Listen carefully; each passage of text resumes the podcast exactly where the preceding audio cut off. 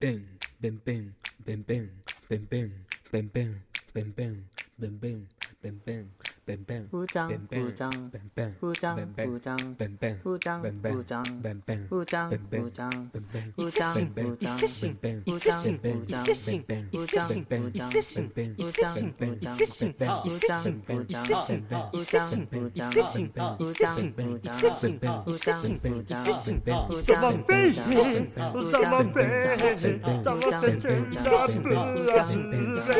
一摂神 ben, 一摂神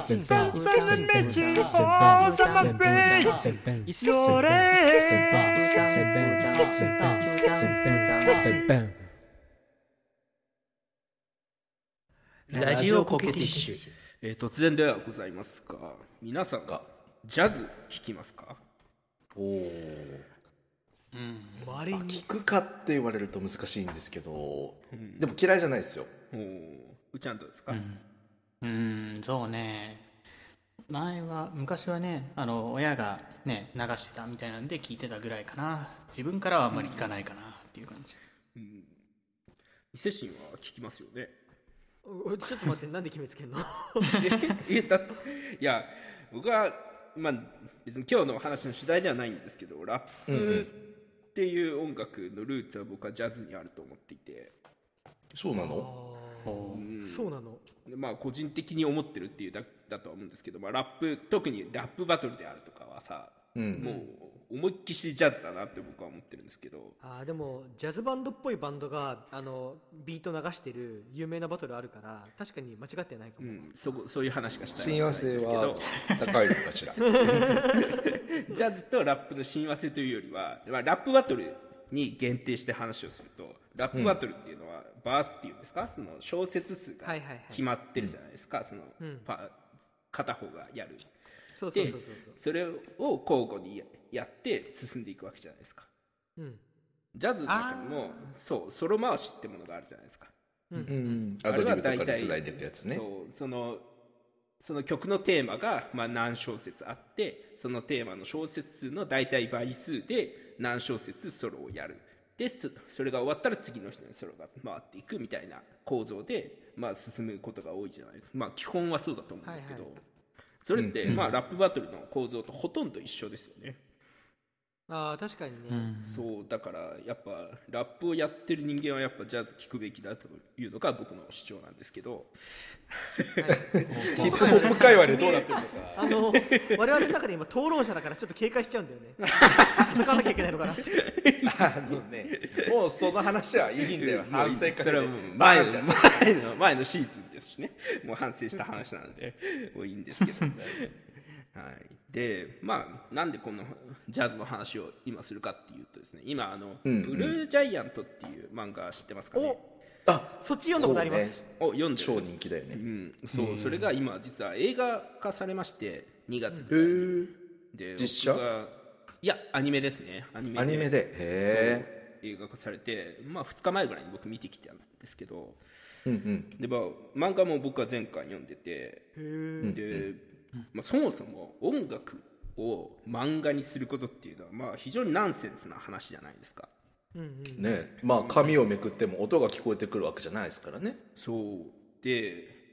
あのまあ僕は音楽家だしあれなんですけどそのまあすごく漫画としてはよくできていてうん。まあもちろんどんな具体的な音が鳴ってるかっていうことはわからないけどあこういう雰囲気の音が鳴ってるんだなっていうのはすごく上手に描かれてる漫画で。へえだから本当に。でまあ筋自体もすごく面白いし結構僕は気に入って読んでるんですけど、でまあちょっとなかなかちょっと時間取れなくて見に行けなかったんですけどようやく一昨日見に行きまして。でまああの漫画を映画にするっていうのはまあ難しいと思うんですよ。なぜならば、あくまで作者の脳内である程度しか鳴っていないジャズの音楽を実際に音にして鳴らさなきゃいけないから。はいはいはい、僕その原作を読んでないから知らないんだけど、あのおオリジナルというかその元になってる楽曲っていうのはある状態で、この曲を演奏してますっていう説明が入った上でそういう音楽のシーンやってるだと思ってたんだけど。いやそれがそうではなくて、まあ、それこそ音楽漫画「のだめカンタービレ」だとかだと、はい。もちろんあれはクラシック音楽の漫画ですからその、実際に元ネタになってるとか題材になっている曲があって、まあ、それを実際に演奏して鳴らせばいい。だけどジャズっていうのはもちろん即興の要素も大いにありますし。そこはね難しいそう。しそれにブルージャイアントの話のはなんて言うんだろう。とにかく主人公宮本大というテナーサックスの主人公がいるんですけど、はい。まあ、その人は、とにかくまあ基本的にはもちろんスタンダードそのすでにある曲をやることもあるんですけど基本的にはその宮本大、もしくはその同じバンドを組んでいるメンバーが作曲した曲、オリジナルで作った曲をやっていくことに意味があるんだみたいな、あそういうタイプのなんだ。人間でそうだから要は曲を全部書き下ろさなきゃいけないわけなんですよね。そうだね。そう全部それはうん。映画を作ろうっていう発想の段階から難題として取り掛かるし依頼された作曲者も大変だよねきっと。そうなんですよ。だから本当に僕はどうなるんだろうっていう本当にすごい強い興味を持ちながらこの映画を見に行ったんですけど。でまあ、この映画の中で使われてる音楽は上原ひろみというピアニストをご存知ですかね。存じてません知らないですか、今そうですね。今日本人のジャズマンで最も有名な世界的にも有名な人なんですけど上原ひろみというピアニストで。でその人がもう全部作曲をしてそうなんです。でまあしかもその物語はそのブルージャイアントは今まで3つのシリーズもともと一番最初に連載開始2013年から連載してるんですけど「ブルージャイアント」っていうタイトルのもの。それに「えーシュプリーム」というタイトルがくっついたドイツ編の、まあ、ブルージャイアントの舞台が日本で、えーシュプリームが、えードイツ。でその次今も連載が続いているのが「エクスプローラー」これがアメリカ編となってるんですね。で今回の映画は「ブルージャイアント」日本でのお話なんですけど、その時に、まあ、ダイがその主人公のダイが一番最初に組んだバンドがダイのテナーサックスとピアノとドラムスの3人なんですよね。へえでまあ激渋じゃない？そう。う んまあすごく激渋だよね。珍しい。なぜならベースがいないんですよね、そのまあ大体テナーサックスが入るジャズの編成。で、まあ、一番メジャーなのがカカルテット。それに、えーピアノドラムスベースにテナーサックスの4人でやるのがふ一般的で、まあ、ベースを抜いたその3人の編成っていうのはおそらくそんなに少なくとも有名なものではないと思うんですよ、だからまあそのかなり新しいサウンドで書かなきゃいけないし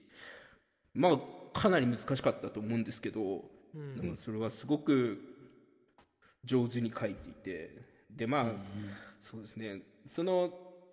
ブレジャイアント今回の映画の設定が大体18歳19歳ぐらいの頃の、えーっと主人公たちの年齢の頃の設定で、まあ、だからちょっとまだ技術的に劣るところであったりそれとかその映画の中ではそのドラマーは18歳で初めてドラムを叩く人間が本当にえおおへえそのピアニストはスーパーなピアニストで、まあ、ダイも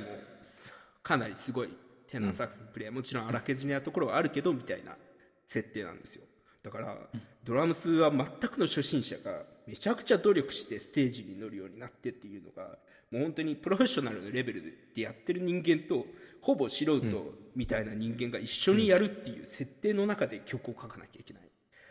だから当然だけどもあのドラムセットを叩いて何十年みたいな人が叩くようなフレーズでは全くないっていうそうなんです、だから本当になんかそこら辺の微妙な表現がどれくらいできるのかなって思ってたんですけど、いやこれがまあすごくよくできていてこれはなんかそういう意味でもいろんな人にすごく面白いと思う。ま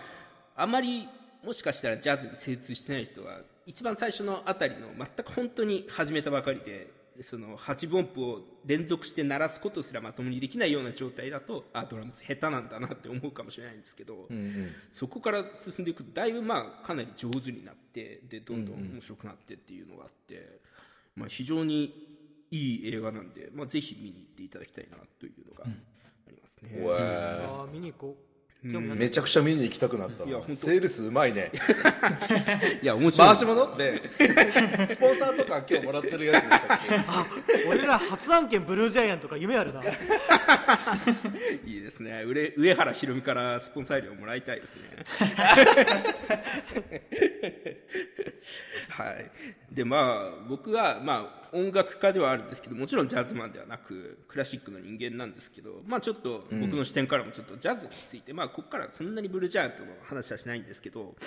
ちょっと話をしようと思っていて。でまあジャズってまあルーツとか歴史歴史を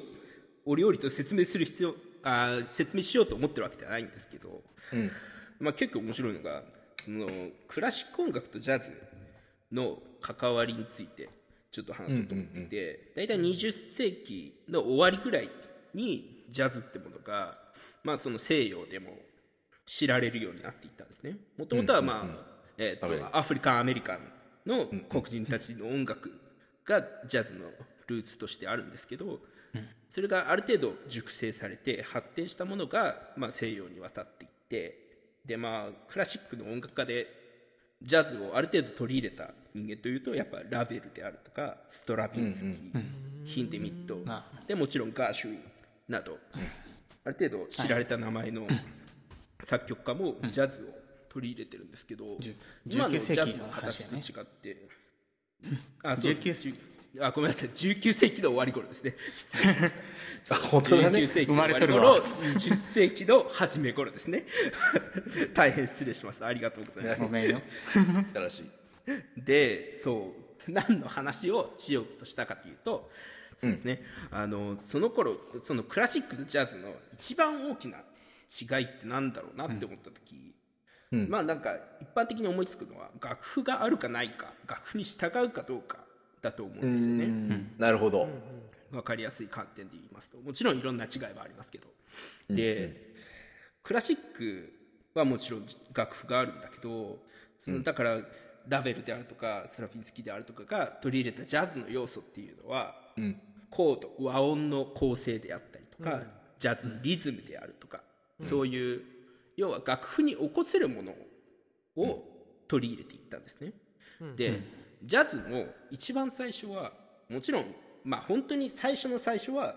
そのアフリカンアメリカンの、まあ、仲間内でやっていた楽しい音楽なんであまり楽譜みたいなものはなかったと思うんですけどそこから少し発展してジャズがだんだんとその形式としてまとまり始めた頃っていうのはやっぱりビッグバンドであるとか、そのあたりのジャズ即興が大事な音楽にもかかわらずやはり楽譜が必要な音楽だったうん。なるほどなるほど。だから割とやっぱりクラシックとジャズのルーツっていうのはある程度その様式化されていく中で似たようなところを一度通ってると思うんですよね。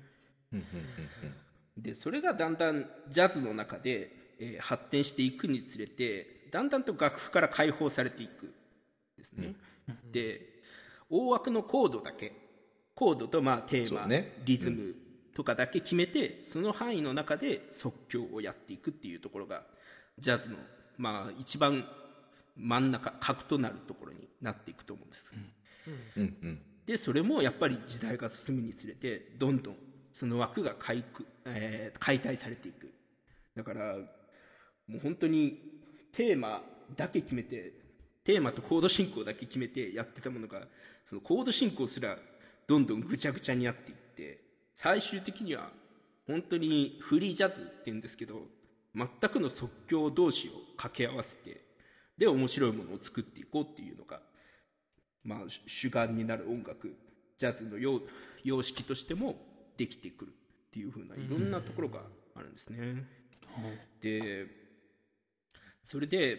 まあ、何が言いたいかっていうとここでブルージャイアントが入ってくるんですけど、ブルージャイアントっていうのはですねもちろんそのそこまでジャズの歴史を鑑みてスタンダードナンバーを、えー彼ら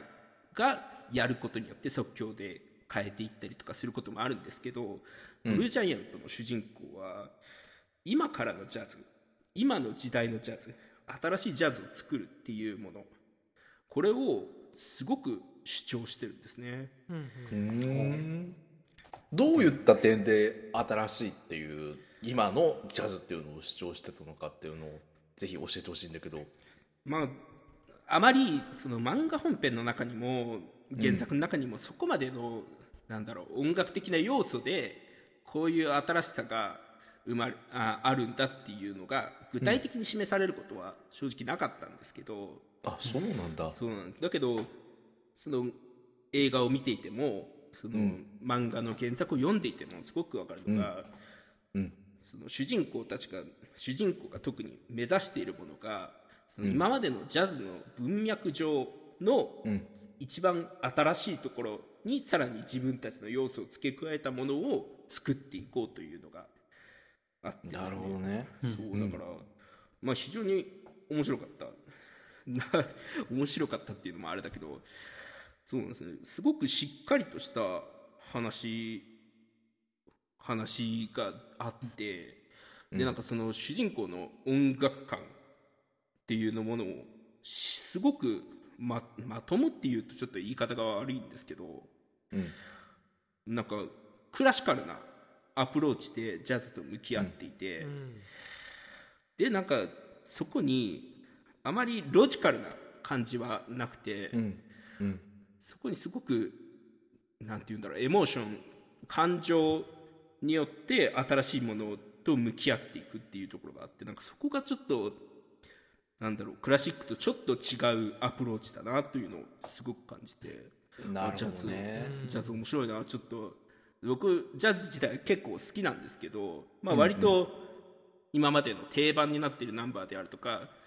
まあ、その定番になったナンバーを演奏した人たちの他の作品とかを聞いたりとかすることが多かったんですけどあんまり思い返してみると今のジャズ今作られているジャズってものはあんまり聞いてこなかったなっていうことを思って、すごく、まあ、反省したしある意味新しい発見をえこれからしていかないといけないなというのはすごく思ったということですね。なるほどね。だからそのジャズの話とか聞いてて思ったのが、あの抽象画のなんか解説とかを聞いてるとね、あの抽象画っていうのはきあのまああまりこうピンとこない人もいるかもしれないからあれだけれどもあのもう真っ黒一面に真っ黒の絵の具を塗ったキャンパスをそのまま展示したりとか赤と黒で塗り分けられた赤と白で塗り分けられたとか、そういうなんか子供にも描けそうなような中、なそのすごくシンプルな図柄図案でそれをこう、まあ、無造作に展示したりとか、まあ、展示の仕方にこだわったりとかいろいろ方法はあるにせよっていうのが抽象画の世界としてあったりとか逆になんかこうおどろおどろしい渦巻きみたいなのが出てきてきたりとか、でも何を描いてるのかっていうのがあんまりはっきりとそれを見てくるとわからないし多分何を描いてるっていうものでもないかったりする。でそういうのってじゃあその作品単独を見させられると本当に子供の落書きとかなんかのいたずらのようにしか見えなかったりするんだけどでも現代アートの文脈でそこまで積み上げられてきた絵画の歴史っていうのをちゃんと振り返っていくとあ行き着くとこまで行き着くと抽象画なるんだ。でしかも抽象画の先があるんだって。すごい昔の話だもん、僕らからしてみたら抽象画の世界って、っていうのをあの勉強して知ったことがあってなんか今のジャズの話聞かされててあなんかやっぱりこう単独でシンプルに引き出してくるとその魅力って素直に伝わってこないことってあるんだけど、歴史とか積み重ねとかその文脈を知ることでものすごくその作品単独で重みが出てくるし奥行きがあるように見えてくる、まあ、僕らの目が鍛えられる耳が鍛えられるってことなんだと思うんだけどだブルージャイアントっていう作品を知ってる人がその映画を見るって作品を知ってるからすごくその映画も面白く見えるだろうしでさらにその子にベンみたいな音楽的な素養が加わるともっと奥行きがあって見えるだろうからこれねあなるほどねそういう風に映画見るってすごく幸せなことだなって思いながら聞いてたんですよ。ありがとうございます。あの、まさに私が言いたかったこと、もう本当にドンピシャでそこで、まず、僕が今日この話に言いたかったのは、まあ歌のない器楽、器楽のみによる音楽がすごくいいもんだっていうことも言いたかったし、その、まあ歌があるとどうしても歌がすごく中心になってそうね。聞かないといけない。まあそれをそれを前提として作ってる作品がもう本当に99%ぐらいだと思うので、いいんですけどジャズまあ歌物のジャズももちろんありますけどそうでないジャズ、器楽のみによるジャズっていうのはまあそういう意味で言うと本当にどこに集中するというよりは全体をすごくいろんなところに観点があってすごく面白く見れるし、それがそれこそブルージャイアントでやってるのは割とフリージャズにすごく近いような形態。まあフリージャズとまでは言わないかな。とはいえまあ割と現代寄りのジャズをやっていてでそれは、うんもちろんすごくいい作品だと思うし多分分からなくても面白い、面白いしいい曲だなって思うと思うんですけど、分からなくても面白いけど分かるともっと面白くなるっていうことがやっぱり言いたかったところなので、なるほどね。ねこれは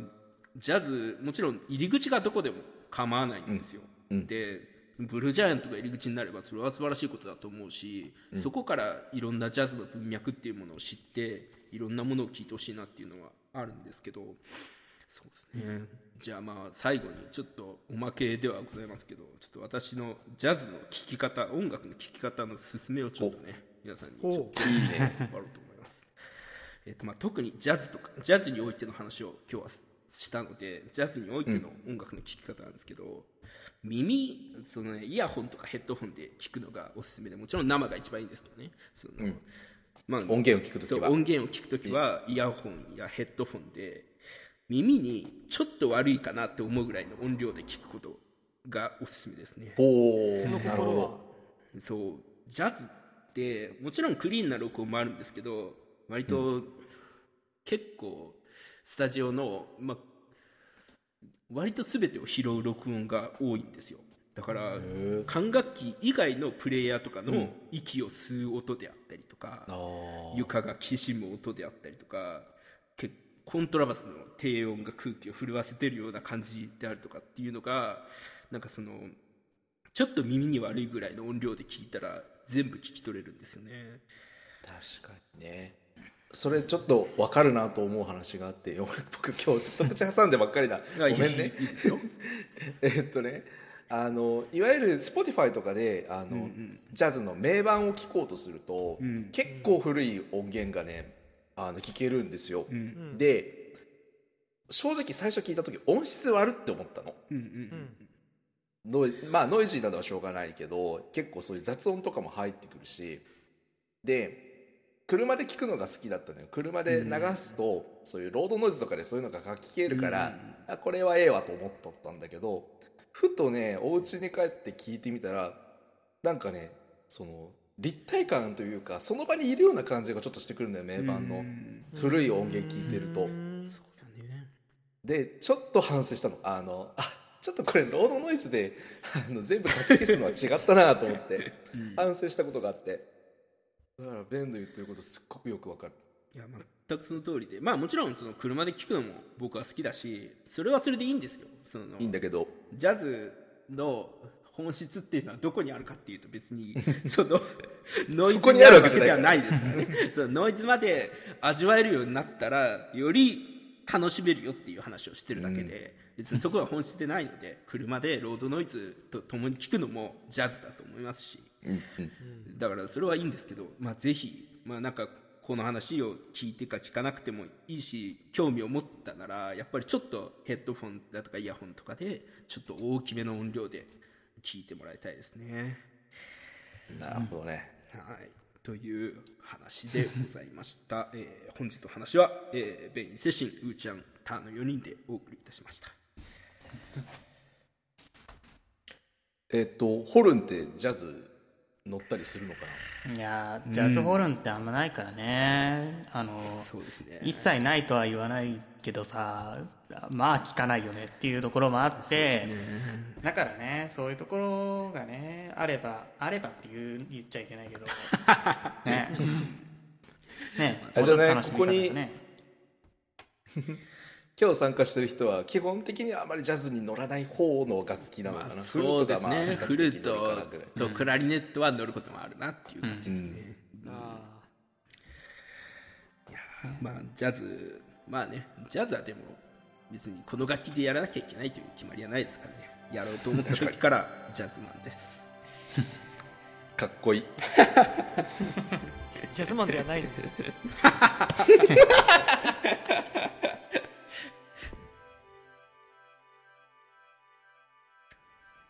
ラジオコケティッシュ。